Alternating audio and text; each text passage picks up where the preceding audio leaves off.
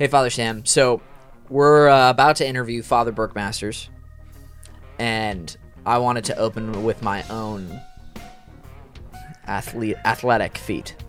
Okay, you. I want to tell you this story. You have an athletic feat. yeah. So Okay. picture picture me. I'm picturing it. Uh, I was on the green team. This sounds like a field day story. I was on the green team. Okay. Uh, and it was, it was basketball and the the clock is counting down. And we're down by two because we didn't count three pointers yet. And i'm coming down the court and i'm dribbling and the clock is going down. Five four three two. And i throw it up with my eyes closed and swish. Nice. tie game, go on, Losing overtime. Almost, almost sent my CYO basketball fifth grade team I'm to the championship game. I'm real glad to know that, that you're able to to tell that story of a loss. like, Humility. yeah, sent it into overtime, and we lost in overtime. Yeah. So there's that. I have this distinct memory of a friend of mine playing for our, our school team, and kind of a key moment. He gets the ball and he looks down and he realizes where his feet are. So he just puts down one dribble and takes a step back so he's behind the three point line, stops, and puts up this shot. The kid who is guarding him just fell asleep. Let him get behind the three point line. He puts up this shot. Swish, same kind of thing, mm-hmm. except that we won the game. But I, I remember watching this happen, and I remember like the look on his face as he as he looked down at the floor, stepped behind the line, mm. and took the shot with like all the confidence in the world. Yeah. Knew he was going to make that shot. I thought it was great. But it's Yeah, funny that that's we're like talking. the opposite of what I was feeling. yeah, but why are we talking about basketball? I just thought it was funny that my my father Burke Masters moment came when I was ten in Catholic youth organization basketball. Yeah. And I belonged to a team that was a color, not a name. That's no, that's that's very true. Yeah, I, I appreciate that. Yeah. Uh, I don't actually have any stories of um, athletic heroics. Okay. Uh, never, never was a great athlete. Love sports. Yeah. Have have played various sports my my whole life, but have never had any kind of real success in any of them. Yeah.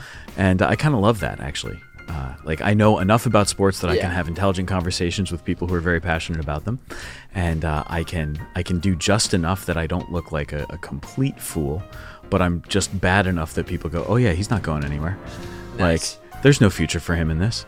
Yeah, it's And- a comfortable spot. It's very comfortable. Like, but it took me a long time to get to that comfortable spot. Yeah, sure. And As a, as a kid, it was like, no, Yeah, oh, I gotta you, be. want- you're striving for greatness. Yeah, yeah. And and who's who's always the the most popular kid? It's the, the kid who's really good at sports. Who who was not Who was the, most popular, kid in elementary school? Not me. Whoever's fastest. I was, I was decidedly not fastest. I wasn't tallest. I wasn't strongest. I wasn't best at any any of the sports or anything. But you know what? yeah. I'm okay with that. I mean, now, now, what an encouraging intro to this, This is it's, it's one of those things you realize. You know what? Life's not all about that. But today we got to interview Father Burke Masters, who actually was a phenomenal yeah, athlete. unlike us. Yeah, unlike us, exactly. Did some amazing things athletically and in the greatest sport of all time, baseball. Yeah. The greatest sport ever created by by man is baseball. And if you disagree with me about that, then you're wrong. But this is a really important point for us to make. Yes. that baseball is it's a great it's a great game. Yeah. Um, Yeah, yeah. The most Catholic game. it is the most Catholic game, yes, and for for many reasons. Um, I think we'll, we'll I'll send you an article that you can put in the show notes Beautiful. for this. Yeah. Oh, fantastic. But I'm, I'm really excited to interview Father Burke about his book, A Grand Slam for God A Journey from Baseball Star to Catholic Priest. Um, it's going to be a pretty, a pretty sweet book. And uh, Father Burke seems like a pretty cool guy. Any final thoughts on, um, on baseball and uh, why it's better than your favorite sport, which is hockey? Uh, you don't have to skate on knives. That is a good reason to prefer baseball to hockey. Although, I will say Skating this. on knives is pretty cool. well, okay, there's the fact that you have knives strapped to your feet that you get to skate on. That is cool. But I, and, and this is weird because I don't think I would last more than three seconds in, in a hockey fight. Sure. Uh, but I've always thought the fact that fighting is a part of hockey was kind of cool. Yeah. Yeah, it's great. That I mean, might that I- might the- scandalize people, and I apologize. It's it's not No, intended for that, that, but you uh, know, I think that the reason hockey might have a step up on other games is because it It's the only sport where you have players that like puncture ribs and then play for three weeks. I'm sorry, Yeah. puncture lungs with their broken ribs and then play for three weeks. Yeah, yeah. And that actually happened in the NHL, like within this decade. It was the playoffs. He played for three weeks. It's- Patrice Bergeron. Which seems real dangerous, right? it is a terrible idea. Yeah. Yeah. Anyway, enjoy this episode. I sure will. I'm going to go this time. All right, fair enough. Yeah, because you went last time. Welcome to The Tangent, everyone. I'm Father Sam Kachuba, My name is Matt Sperrazza. and today we are joined by Father Burke Masters, a priest of the Diocese of Joliet, the author of A Grand Slam for God, A Journey from Baseball Star to Catholic Priest. Uh, this is published by Word on Fire, isn't it? It Father? is. Uh, it's, a, it's quite a blessing to have studied under Bishop Barron at Mundelein and to you know have their publishing arm with this book because, as you probably know, he has about a million followers, uh, and so Yeah, people know who he they've is. they've heard of him. I think, Yeah. right? Uh, yeah, I had the blessing, I say, of studying under him, and I took every class I could, even if I didn't need the class, because it was just such a gift to soak in his wisdom and his style of teaching and preaching. Always inspired me. Yeah, wow. Well, thanks for for making the time for us today to to be with us on the tangent. Um, before we get into you getting into the seminary and having the chance to study under then Father Barron, um, just maybe give us the uh, the elevator pitch for the book. Yeah, so uh, Grand Slam for God, the seeds of the book started about 10 years ago. And uh, my goal was every time I would share my story from being a Protestant baseball player to a Catholic priest, every time somebody would come up to me and say, That needs to be a book, that needs to, that word needs to get out. And basically, that my story is a story of trying to listen to the voice of God in my heart, even when it wasn't something that I wanted or desired. But I have found that following God's will is going to lead to the true fulfillment in life, true joy, true peace, uh, even when there's bumps along the road. So I think the book can be for anyone who, you know, is discerning how God is calling them in life or wants to grow closer to the Lord and, uh, doesn't know how or is feeling a call to do something that may be outside their comfort zone and uh, uh, give them the courage to take that leap of faith. Hmm. Yeah, nice. Something that I noticed with this is that you're you're filling in a lot of other pieces. So in other words, this, this isn't just about the uh, it's not just the story of, of how you went from being a Protestant baseball player to a Catholic priest. It's not just a whole bunch of sports memories.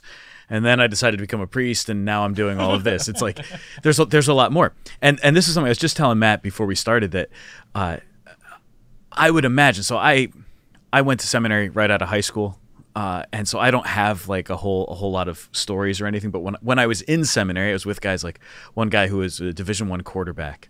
Uh, you have these other priests; they all had something that was kind of like their their thing. But it was also really easy sometimes to just slap the label on them, like, "Oh, this was the guy who was the college athlete," and so that's the category that he's going to be in forever.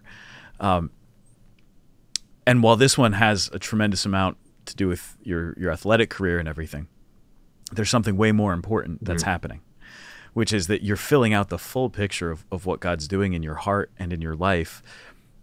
And yes, baseball is an incredibly important piece of that, but that's not the whole story.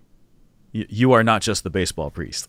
Yeah, thanks for sharing that. I, and that's what, uh, you know, I'm a pastor now of a parish here in Hinsdale, Illinois, and people who have read the book now are saying, wow, I didn't know all of that about you. I didn't know that you struggled. I didn't know, you know, that you've lost both of your parents. Um, I didn't know that you had doubts and fears. And, and so they said they've appreciated the vulnerability in there. Um, and even people who don't like baseball or like sports, uh, there, there, I think there's something in there just on the spiritual journey that we're all on that you know anybody can get something out of this book i think. Because it's god's story. It's got this is even when i wrote the book i thought it almost sounds unreal. Like it it, it, it can't be all true but it but it's my story. And i realize that everybody has a story and god is working in everybody's lives. And when I hear someone's story, I can always relate to some part of their story. And I think that's the beauty of how Jesus taught through parables and stories, is that we can all take something out of it. You know, on that note, that everyone has a story. I think a lot of people go through life actually kind of convinced that they don't have a story, that or or whatever their story is, it's not worth telling. Hmm. And obviously, there's details of my story that it's not worth telling. Nobody Right. cares, right? that, that's not going to help anybody. That's not going to do anything for them. But when we realize that there is in fact a story, that can be the way that we witness to God's grace present and active in, in our life.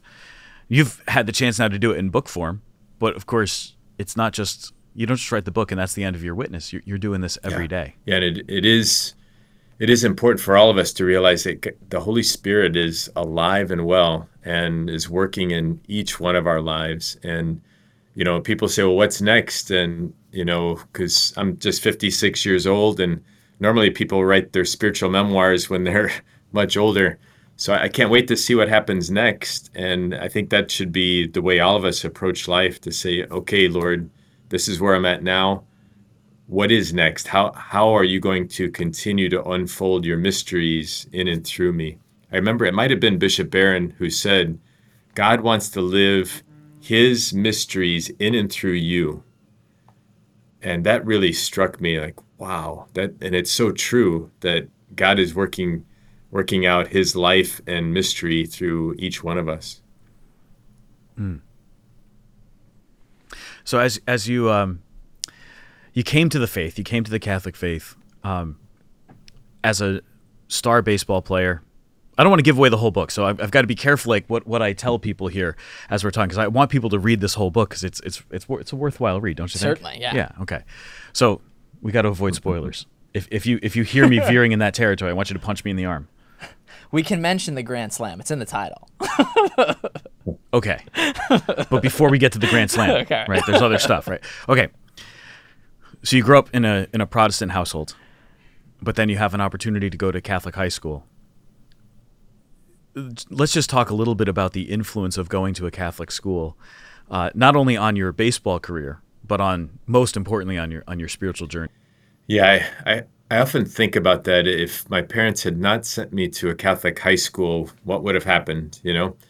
So, yeah, I have two older brothers. Uh, they both went through public schools all the way through high school. And my parents weren't happy with everything that was happening in the public schools. And the, the two Catholic high schools in town had the best baseball programs. And so that was kind of the impetus for them to say, you have you have options here, but the two options are the two Catholic high schools, and uh, I thank God for that. Now, at the time, it was quite quite shocking, um, but I, again, seeing how God works in our lives, I see God working through my parents, giving me these options, and then going to this Catholic high school, and yes, having a, a great experience with baseball but more importantly, encountering the person of Jesus Christ and seeing people living out their faith in an authentic way that was different than I'd experienced before. You know, I my both of my grandmothers were the church ladies in their respective churches. They both they literally both played the organ at their churches, and uh, so I, I was I was surrounded by people of faith but this was just a new experience in the Catholic context that was striking for me and very inviting. Beautiful. Yeah, that's amazing. Well, I'm thinking back on my own high school experience. So the the background you don't know is that Father Sam was my chaplain in high school. Wow. Um, and so I'm thinking back to well, because I while I didn't necessarily meet Christ in the classroom, and Father Sam didn't teach me, so that's not a dig. Um, I cert I certainly met Christ through your ministry as a chaplain, but then even more so because we stayed in touch after I graduated. I always laugh because part of that story is that you went to college and immediately stopped practicing your faith. Well, know, I, well, so, So, like, I, had a great influence I on you. skipped mass once though. oh, okay. So it was like it was it was just very it was an aesthetic, I suppose, right? It was it was very Aesthetic. surface level. Um, but nonetheless, the fact that I was able to call you up and say, "Father, like, Yeah, I what's don't going believe on? any of this. Yeah, I'm having a hard And time. you, your response was, "Well, that's not good." but That's true. but the idea of meeting Christ in that particular situation, like, because I've I've often ratted on my high school experience, my Catholic high school experience, um, but the seed Yeah. was there. And I'm so grateful, you know, uh, as a pastor now with a, a large elementary school here, um, with some non Catholic students, I always encourage the teachers don't water down the faith. Um, I think sometimes we, we want to go to the lowest common denominator just so we don't offend anybody. And I was so grateful that they told us going in, you're going to have to go to the all school masses, you have to take the theology courses. Nobody's going to proselytize, but you're going to be presented with the, the faith as it is. And, and I'm so grateful for that because, as, as you know, the truth is attractive. And when the truth is presented in a way that is authentic, um, our hearts, it resonates in our hearts. And it did for me. Um, I will say at the same time that after I became Catholic my senior year in high school, then I went to Mississippi for college baseball, and I was confronted with again a com- almost a completely Protestant uh, context, hmm and I, there I did I saw some people again living out their faith in a very authentic way, and so I had to come to terms with. Did I become Catholic because it was maybe the only formal context I had of faith? Um, and let's learn more about all of the faiths out there to make sure I made I made the decision that was right for me. And ironically, being put into a very Protestant context in Mississippi made me question my faith and made actually made my faith stronger because I had to find out the answers. Is this true? Why do I believe this? Uh, and the Eucharist was at the center of everything that kept bringing me back, keeping me in the church, and well, I mean, bringing me into the church and keeping me there. yeah.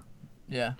Well, you also have that this great community uh, that you that you speak about. Um, your godfather uh, being a coach at the school, and so the influence of teachers, of course, the the sacramental life of the church, but then this this broader community of just people who who were able to witness to you, but who were were also able to enter every other aspect of your life. They were able to be with you on the field. They were able to be with you in in your college decisions. They were able to to just kind of walk with you and all of this to kind of fill out the picture of what does it mean to be to be a Catholic or a, a Christian, you know, full stop. That we're not alone. We're we're part of something something much bigger. And you really speak beautifully about Yeah, that. Yeah, it's so true. And uh, unfortunately, today, because of cultural changes, you know, teachers, we would go over to our teachers' homes and have dinner and play games. And it was such a, a beautiful environment. There might be three or four of us go over for dinner and a, a game of spoons. um, but what I saw, and then I would go to Mass with them on the weekend. And it was this, again, seeing the Catholic life lived out fully. We'd watch a ball game and, and talk about it. So it, it really helped me to see okay, the same person that I see in the classroom, uh, on the baseball field, and married with a couple children, it's, it's all part of this full Catholic identity. And, and I was drawn to that. And at the time, I really thought, this is the kind of marriage and family that I want to have. Uh, and of course, God had other other plans there. But it, it was a it was a beautiful. I want to say my my public school teachers cared about us, and I believe that. But adding the element of faith just brought it to a whole new level for me that was was new and very inviting. Beautiful. All right, let's talk about the Grand Slam. So I think I, I think it's important. That's why people are tuning in. Uh, tell it. Tell us the story. You, you finish Catholic high school. You've become a Catholic, and you go off to Mississippi uh, to to play college baseball. Take it away. Yeah, and so it wasn't always uh, Grand Slam. You know, I, I redshirted my first year, uh, meaning I could practice but not play, but I still had four years of eligibility. And uh, but then f- started for four years, had a good college career. I set, you know, the the school and conference records for hits in a career. So it wasn't like I was like, you know, uh, just a part-time player. And my senior year, so ironically, this fifth year never would have happened had I played my freshman year. So again, God's providence, going through the suffering of redshirting, and I wanted to transfer. I came home at, after my, uh, you know, Thanksgiving break my freshman year, and I said I'm not going back because I just found out I was going to redshirt. And thank God, my my dad said, "You're staying there." Um, and because he knew I was making an emotional decision and was thinking very short term. And so uh, I get to my fifth year, um, and in the regional tournament to go to the College World Series, I got into the proverbial zone, and everything slowed down, was going perfectly. And in, in one game against Florida State, in the winners bracket game, you know, I was six for six, hit a grand slam in the ninth inning it was not a walk-off grand slam. It, it's funny how the story can kind of grow like a fish story can. Some people say, "Oh, I heard you hit a grand slam to win the College World Series." so the grand slam was in the top of the ninth inning. Even though we were at home, we were the visiting team in that game. So it did put us ahead in the ninth inning, and then we had to hold them in the bottom of the ninth. But I remember when I when I got up to bat for the grand slam, I was already five for five bases loaded. We were down by a run. And, you know, if I hit into a double play, the game was over and maybe the season would be over. Um, and I worked the count to three and one. And my first thought was take a pitch. If he walks you, the game's tied. And my coach gave me, he, he did this sign. Uh, I'm, making kind of a small square sign with my hands. Like if the ball's in one area, swing at it. And, uh, and so, boy, he, he threw probably a 93 mile an hour fastball right down the middle. He had to throw a strike. And I swung, and it was one of those where when I hit it, I didn't even feel it. You know, when you when you hit something purely, it just it just jumps off the bat. And it was one of the few times in my life when as soon as I hit it, I knew that it was gone. Most of my home runs would just barely go over the fence. I wasn't I wasn't known as a power hitter, maybe five home runs a year and uh, the the place just went crazy. Uh, there were probably I don't know twelve or thirteen thousand people at, at the game. I was floating around the bases. I come around third base, and my teammates are going crazy at home plate. It was deafening the noise in the stadium, and just something I, I will never forget. And uh, that helped propel us into the College World Series. Um, ironically, I say it, it, was voted the number one sports moment in Mississippi State history. Uh, the irony is that I wasn't a home run hitter, and I just happened to be at the right place at the right time. But looking back on it now, I see that it was God gave me that moment because the major leagues was not in His plans. uh, he gave me that moment mm. to enjoy uh, and to look back on with maybe to write a book about my life. Uh, and mm-hmm. and now to bring it you know fast forward into into a life of faith and priesthood uh, the detail that you remember the whole thing with is really mm-hmm. powerful so it's a 3-1 pitch it was a 93 mile an hour fastball because he had to throw a strike uh, the, it's a it's a typical athlete kind mm-hmm. of a memory right that you, you remember all the details of the, the situation in the game um, and and exactly like what kind of pitch was like I knew you were going to know mm-hmm. what kind of pitch it was, and if you didn't say it, I was going to ask you. I, I, love that that aspect of it. But do you see those kinds of details emerging in other areas of, of your life, other other moments uh, where like the details are as, as tangible to you now as they were the moment that it happened? Yeah, those key moments in life that are markers in our lives, they they get seared into our memories, good and bad. You know, um, I talk about the death of my mother in the book, and those details are the same in the same sense of clarity, uh, and um, but also those beautiful moments of the Grand Slam, the day of my ordination. You know, I remember the things so clearly, and you know, first day coming here to the parish. Those kind of markers in our lives. Um, I'm sure everybody listening can remember some of those. Like you know, people will say, I knew where I was when JFK was shot. I knew where I was when the Twin Towers fell. and funny when I go back to Mississippi. Uh, it's almost like uh, people will remember exactly where they were when I hit the Grand Slam. and it, I always joke with my family if if everybody who tells me they were there were there, there would have been a hundred thousand people at the game. and about six different people have told me that they got the home run ball. Uh, so yeah, I love that. uh, That's awesome. When I read that in the book, Yeah, I it was laughed out funny. loud. Has anyone actually tried to give you the ball, exactly. So like, and, and claimed this was the one? sign this one. This is the Grand Slam. You know. That's so It is. funny. Now you- you're talking about you know having those memories, and in your book you talk about inviting Christ in your imagination in moments to heal. Um, and Dr. Bob Schuchts is one of the individuals who I don't know if he was on the back cover, but he's he's one of the individuals who uh, Going to consult the back yeah, cover here for a yeah, second. was on the. He's not there. He's not on the back. No. I thought he was. There's some you blur- there's some blurbs inside the book, and he he's one of the ones that wrote the Okay, blur- blurbs. okay. yeah. Okay, all right. Okay, yeah. Um, and and his ministry obviously is a healing ministry, the JP2 Center for Healing. Is that what it's called? Yes. Um, and but but a lot of it is imaginative healing. So I was wondering if you would just kind of lead us through that process. You know, I guess briefly because we don't have that much time, Yeah. but but Yeah, Yeah. it. Uh, Dr. Bob has become a very good friend and an important uh, person in my life as I've gone through healing. And in fact, I just got off of a, a healing retreat that we do for bishops. One of their taglines is "Healing at the center of, at the heart of the church." And what better place is there with our with our leaders? But basically, uh, inner healing prayer is going back to moments in our lives where we've experienced pain, where we've been wounded.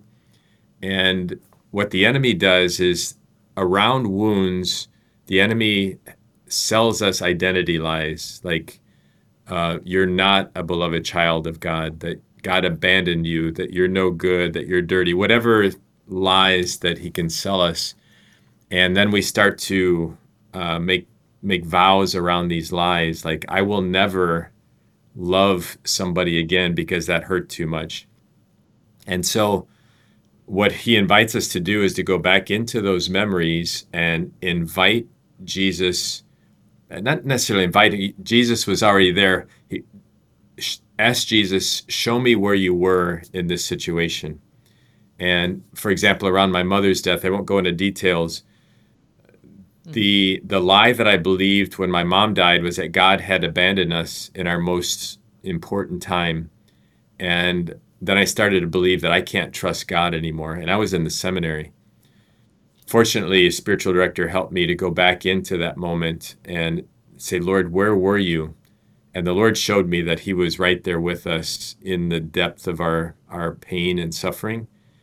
And almost immediately, the, dis- the lie was dispelled that God had abandoned us. And I knew instinctively that even though somebody can say, This is just my imagination, the fruits were there. And I started to experience healing and peace in an area that was had been full of, of pain, anxiety, fear. All of those things started to dissipate. So it's a beautiful, if you've never been exposed to the uh, JP2 Healing Center books and retreats, uh, they're very powerful. You'd love them. I've I've read Be Restored. Yeah. Um, and admittedly, it took me like Two years. yeah, Yeah. so long to get through Yeah. this book. We'll get you on one of the retreats. It's, Um, it's something else. Yeah. Father Sam, you've been on a retreat or have you experienced it? Yeah, I did their their retreat for priests a couple years ago. Nice. um, and just an incredible experience. Just to to to recognize some of those places where there there were those inner vows that I wasn't even aware of. There were things that I was holding on to that I, I it, it was so at the level of the subconscious that I didn't even realize that I was I was holding on to resentment or anger about certain things, and they just got right to the heart of it. I remember sitting with with my director during that that retreat, and she she just threw this one question at me, and it I was a mess the rest of the day, like in the best Yeah. possible way, and it was it's amazing. Yeah, yeah. So uh, it's so good when you realize that. And actually, that was one of the things I was grateful to read in in, in the book. As painful as it is to tell that story of of your mother's passing, um, the way that you share it the way in this book that you're able to to speak about those those places of grief, of of pain, um, the challenges that you've had. Um, yeah, it was it was really important. Just like I, I was saying before that that that label of like the, the baseball priest could easily get get applied.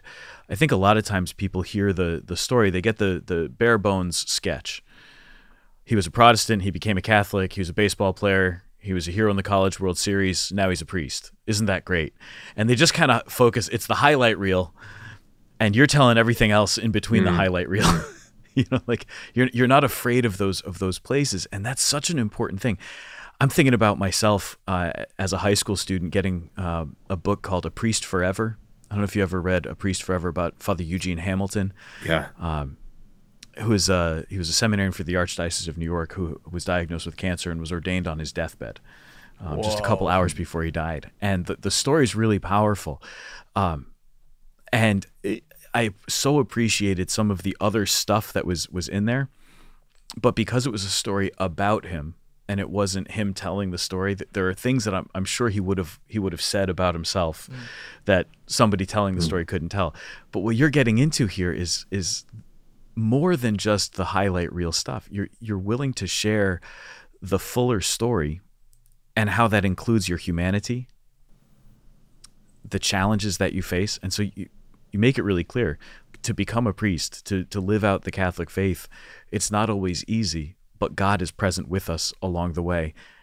And here's how I know because I faced this challenge, this challenge, this thing, this difficulty. And along the way, I've learned how God's present there. So I'm, I'm just really grateful reading this, how, how you're able to share that so so powerfully. Yeah, thank you. I've had uh, several people here in the parish who say, "Thank you." They, they, they talk about chapter five, and I have to remember, okay, what was chapter five? it's it is the story about my mom's death, and most people, most adults have have had to deal with death, you know, and uh, they say, "Thank you for showing us that fuller picture of of the real depth of your your grief and pain." It wasn't just like a normal death of somebody dying at 102 years old, you know. And so I'm hoping that that opening up my heart because I've gone to I've gone into those places with the Lord and he's healed me of a lot of things. And so now I have the courage to be able to say this is this is a safe place to go. You, you're allowed to go into my into my places of pain, but trusting that God God's going to meet you there as well. You know, I, I have full confidence that God will meet us in our worst places and and help us heal. And as a priest now, that's that's the confidence that I have. You know, for example, we had a um, a tragic accident here in our, our parish this past summer, and had I not done the work of going into the depth of my own grief, I would keep somebody else's grief that's that deep just at arm's length because it would it would bring me too close to my own pain. But because I've gone into that with the Lord, I'm much more I don't want to say comfortable, but uh, much more confident that I can go into that pain with somebody else, that the Lord will meet them there as well. Beautiful. Yeah, and it's why the Lord allows us to go through that pain. Right? Because it's the communion of Amen. saints. Mm. And we are a church that is a community. Yeah. And so he he just uses everything for good. I mean, He uses everything good for good, even even that. he never said he would take the suffering away, right? In fact, he says there's going to be some heavy crossing. yeah, pick up your Yeah. cross. yeah. But he, Virtually yeah, the but he opposite. promises that us that he'll be in it with us, you know, and that's that's the beautiful promise that he's going to help us carry these crosses. So speaking of heavy crosses and being on the tangent, which we try to live up to our name, um, I'm I'm a Mets fan, a lifelong Mets fan, and so I've learned a lot about suffering and uh, carrying heavy crosses. Uh, I, I know it through and through. Uh, it's been it's been a part of my life for, for a long time. um, I'm you know grateful for Buck Showalter and everything that he did for the team these last two years, and sad to see him go. But I, I get it; it's a business and all this other And he's a stuff. Mississippi State grad, Um, by the way. Buck Oh, Showalter, see? yeah. Man. Okay, so I think he's got a great baseball name. Buck Showalter. You have a great baseball name. Burke Masters, right? I could never have gotten away with with being a baseball star. Sam Kachuba. It just doesn't work, right? It just doesn't roll off the tongue as, as easily for, for like the, the baseball name. You got to have a good baseball Terrible name. for baseball, perfect for podcast. Yeah, exactly. It's it's great, but like in yeah, there's all right. Baseball, I think, is the most Catholic sport. Not because of who who plays it, but I think that the whole the whole approach to the game is is the more Catholic approach. Uh, do you agree, and why? Yeah, so you know, as a as a hitter in baseball, you know, I think my college average was just over 300. You know, that means close to 70% of the time I failed. And uh, you know, so learning to deal with defeat, to learning to deal with uh, not being successful, um, was uh, an important part of the game. But you know, and, and also, you know, I'm the Cubs chaplain now. Uh, that, I think that might have been part of what you were referring to. Uh, for for Cub fans, after 108 years to finally win a World Series, that that suffering and ag- agony, uh, it's almost like the the resurrection happened here in Chicago in 2016. Yeah. Were you there, chaplain was, when they won? Oh, that's so cool. Okay, Yeah. we're gonna come back to that then because that's an important Yeah. thing to talk about. But continue. but I, but I think yeah, there there's so much there's so much in baseball that I relate to faith. One of my favorite things to do is to go and talk about faith and, and sports because there there's so many interrelated things. Uh, We do a Catholic baseball camp every summer here in our diocese.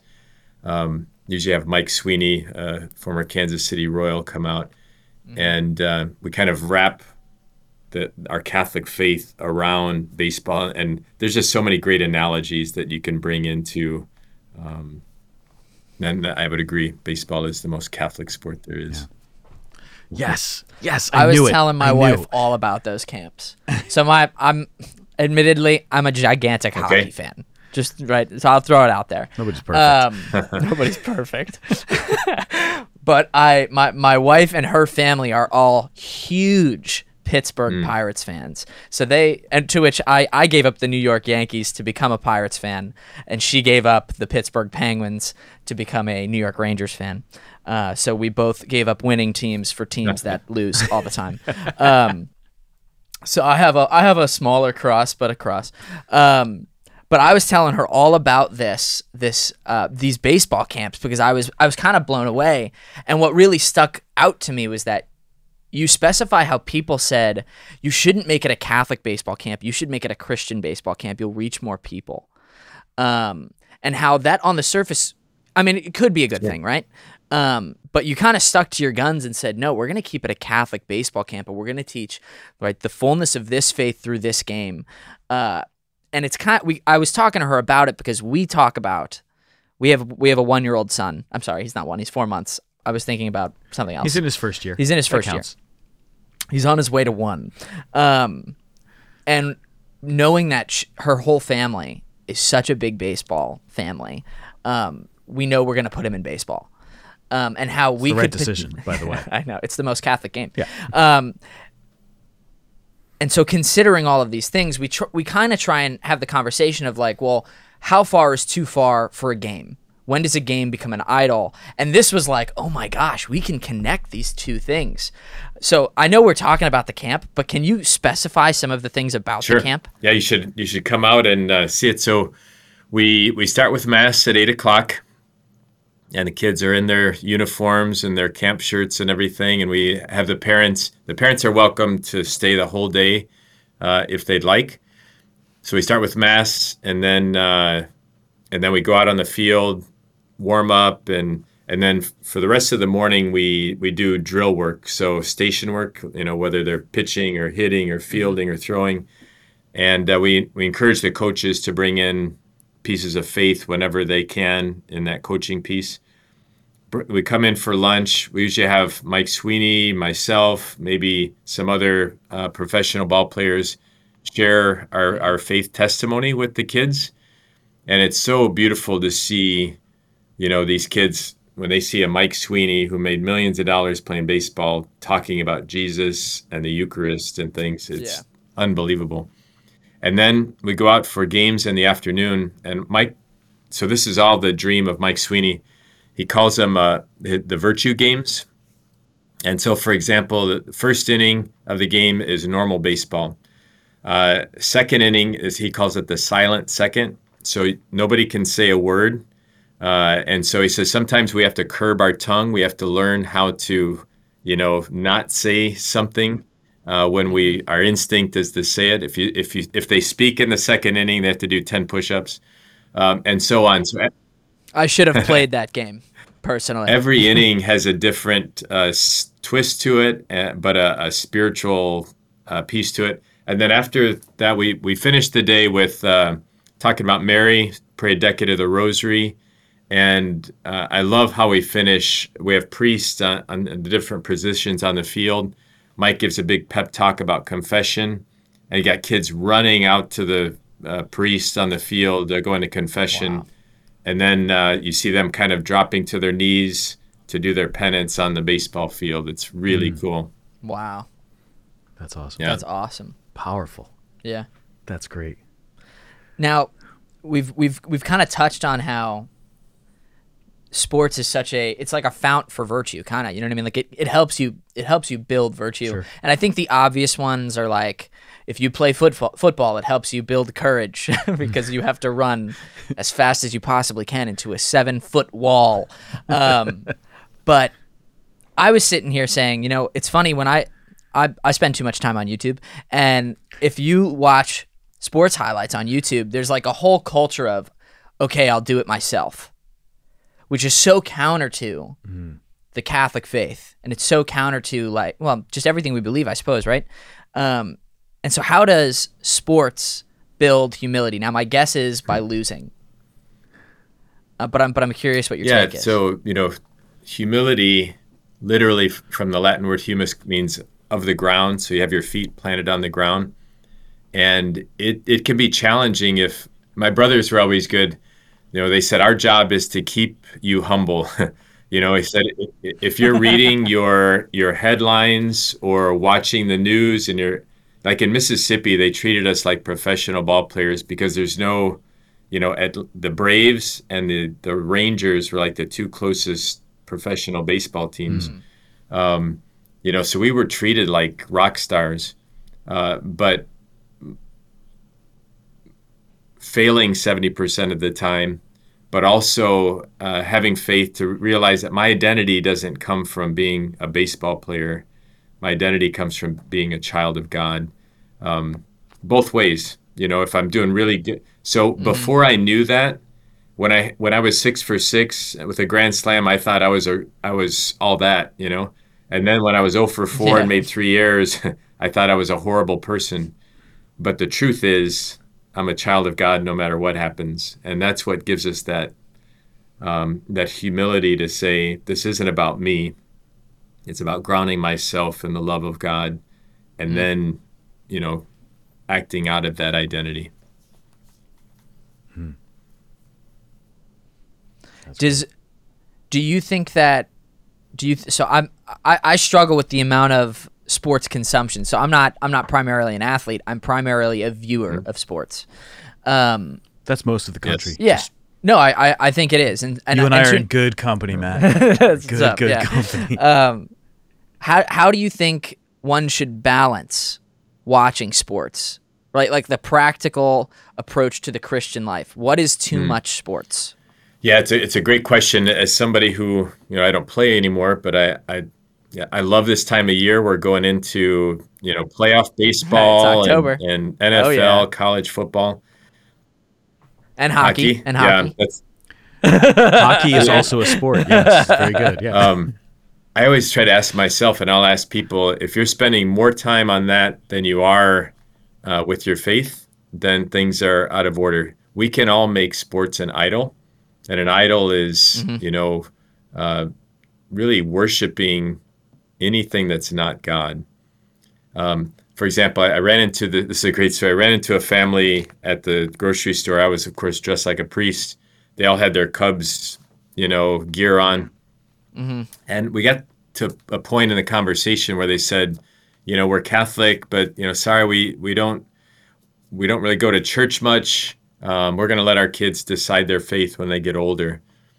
And something inspired me to say, I said, Well, you haven't waited to indoctrinate your kids into the Cubs, I see. and, uh, and it really took them aback. But then we had this great conversation, and they realized, yeah, we weren't waiting for them to be adults to become Cub fans. We should not wait until they're adults to become Jesus fans, you know? Um, and yeah. so I, have started to see them uh, at church, which is a great thing. And so I think it's it's good for all of us to realize: Am I putting sports, which can be a great thing for us personally and, and as a society, but am I putting it before God? And I think there's a large number of people that that do, and then it becomes. That's why when you if if like there's a lot of uh, sadness around Chicago because the Cubs didn't make the playoffs. Mm. If if I'm or Notre Dame lost a big game, we have a lot of Notre Dame people here. If if I'm becoming depressed over this, then things are out of order, you know. But you know, if yeah. if my team loses, oh well, it was a bad day, but life goes on. I have to remember again who I am and what I'm here for. So I think it's it's good reflection for all of us to to take to prayer. So as chaplain for the Cubs, and I think this this kind of comes as a surprise to people to find out that professional franchises have chaplains coming to minister to the needs of their players. Um, you have the chance to celebrate mass for the team um, on on yes. Sundays. Uh, are you able to be with them at other times when you're maybe not saying a mass for them? Not uh, too much. Unfortunately, being a pastor, that's my full time role. I I wish I could be a full time chaplain where I could travel with them and get to know their families better. Um, in fact, yeah. I, I'm hoping that we can. So there's an organization called the Catholic Athletes for Christ that are in charge of getting priests into NFL and Major League Baseball teams. Uh, there you uh. go. if the Mets come calling, I'm, I'm, there, hundred um, percent. I wish we would have like a focus model of you know the college campus model where we where we had yeah. lay oh, missionaries yeah. where they or priests uh, we don't have a lot of priests uh, sitting on the bench so to speak looking for something to do but lay missionaries where they can really get to know these guys uh, more on a full-time basis and I, you know great ministry happens through relationships and uh, I'm hoping we can team up with something like Focus and the priest chaplains to do a better job because what what happens is we have a lot of guys from you know Latin America who are in baseball. They come as young teenagers, and uh, a lot of them, unfortunately, are exposed to things that aren't Catholic uh, early on, and sometimes anti-Catholic, unfortunately. And by the time they get to the major leagues, a lot of these guys have have left the faith, and so uh, I'd love to see us do uh, more work in that area with minor league baseball as well. Yeah. Wow. When you're when you're saying mass for the for the team, are members of the of the visiting team often with you as well? Are you like, like the only forgive the, the pun, but the only game in town when it comes to mass yeah, so, uh, at the stadium. So you do have uh, guys from both teams, and uh, what's beautiful is you'll have it, it's open to employees of the stadium as well. Uh, it's not open to the fans because it's before the gates open, and we don't want people going to mass just to get autographs. You know what I mean? Uh, sure. but it's beautiful. Uh, you know, I remember during the 2016 run, Miguel Montero hit a, a grand slam to beat the Dodgers uh, in the NLCS. I think on Saturday night. On Sunday, he was there at mass. You have players from the other team, and then you have people who or sitting next to him who sell beer at the game, you know? And it really yeah. becomes clear that in God's eyes, we're all the same. God doesn't care how much money we make, what our job title is, if we hit a grand slam or not, but He loves us all as His children. And that becomes so clear at these masses at the ballpark. Mm. Beautiful. Wow. It's really good. Yeah. Um, favorite baseball movie? Uh, Field of Dreams. Yes, I knew it. Wow. Okay. I knew it. Yes. Okay. Good. I see. I've got this whole thing, Field of Dreams. Right. I think it's the, the most Catholic, unintentionally Catholic. Oh, let me movie, hear it. Right. so if you build it, He will come. And so that's that that space that we have to construct in our own heart in our own life mm. for God, right? Um, ease his pain. I mean, what is that but a theology of reparation and the idea of atonement and the idea of offering something to the Lord uh, who suffered and died for us on the cross? So, offering to him our, our own pain as a way of accompanying him on the way of the cross and then go the distance. I mean, that's just persevere in the spiritual life until you get to heaven and it's so powerful and so beautifully done. And in the end, what's it all about? I mean, if you haven't seen Field of Dreams at this point, that's your fault. Okay, it's been out for a long time, but it brings about reconciliation with the Father. Dad, you want to have a catch, right? Like, and there he is now, like restored. He knows who he really is, and he also knows who his father really is. Like he he does that thing at the at the end where he's trying to, hey John, you know, but that, that's not that's not it. There's he finally calls him dad. Like so, uh, the the last domino falls, right, and he's able to fully reconcile. And it's, I went to the Field of Dreams last summer. I had I had a chance to go out there, and it was an emotional experience that I wasn't expecting. I think he means the word mystical. No, like like emotional, like standing out on that field, and like I I no joke. I my brother uh, my brother's the athlete in the family. He played uh, Division three college baseball for for a few years and everything. So like he's he's always been a great athlete, and I've always admired him on on the field and everything. So he's a shortstop, and I, I went to short, and I was just like thinking about him. I said a prayer for him at shortstop at, at the Field of Dreams, which might seem like a weird place to say a prayer for your brother, but like I couldn't. It was it was a powerful experience. So Field of Dreams. I'm really glad that you said that. I'm really glad that's your I'm gonna have to favorite watch it because again It's the in correct light answer. of those themes. Yeah. I've just watched it kind of as, as a pure baseball movie with a great story, but uh, uh, I'll look for those themes now. Well, you gave the right answer, and that's really all that matters. Yeah. really well done. uh, Father, where can people find out more about you? I know you have a, a blog still. Yeah. Um, that's Yeah, that's so- going, and a YouTube channel. and a YouTube yeah, channel. so I started uh, uh, a blog when I was in seminary, and uh, you know, it's, so it's been going twenty some years. Uh, so it's at fr burke, b u r k e twenty three. That was my baseball number. Uh, dot wordpress dot com, and then uh, you can just Okay. find me under Father Burke Masters on YouTube, and uh, and you can find the book. Fortunately, we're on the second printing already. The first printing sold out first couple of weeks. Nice. Yeah, Thank you. congratulations. That's awesome. So uh, that should be ready by mid October, uh, and you can get that at Word on Fire, Amazon, and, and Barnes and Noble. Awesome. That's great. We'll we'll put links in the show notes for everybody so they can they can see it. Um, Father Burke, thank you so much. This Thank you is for taking great. You're welcome. you Great to be with you guys too, and uh, Yeah. I guess both the the Mets and the Cubs can we can lick our wounds over the off seation.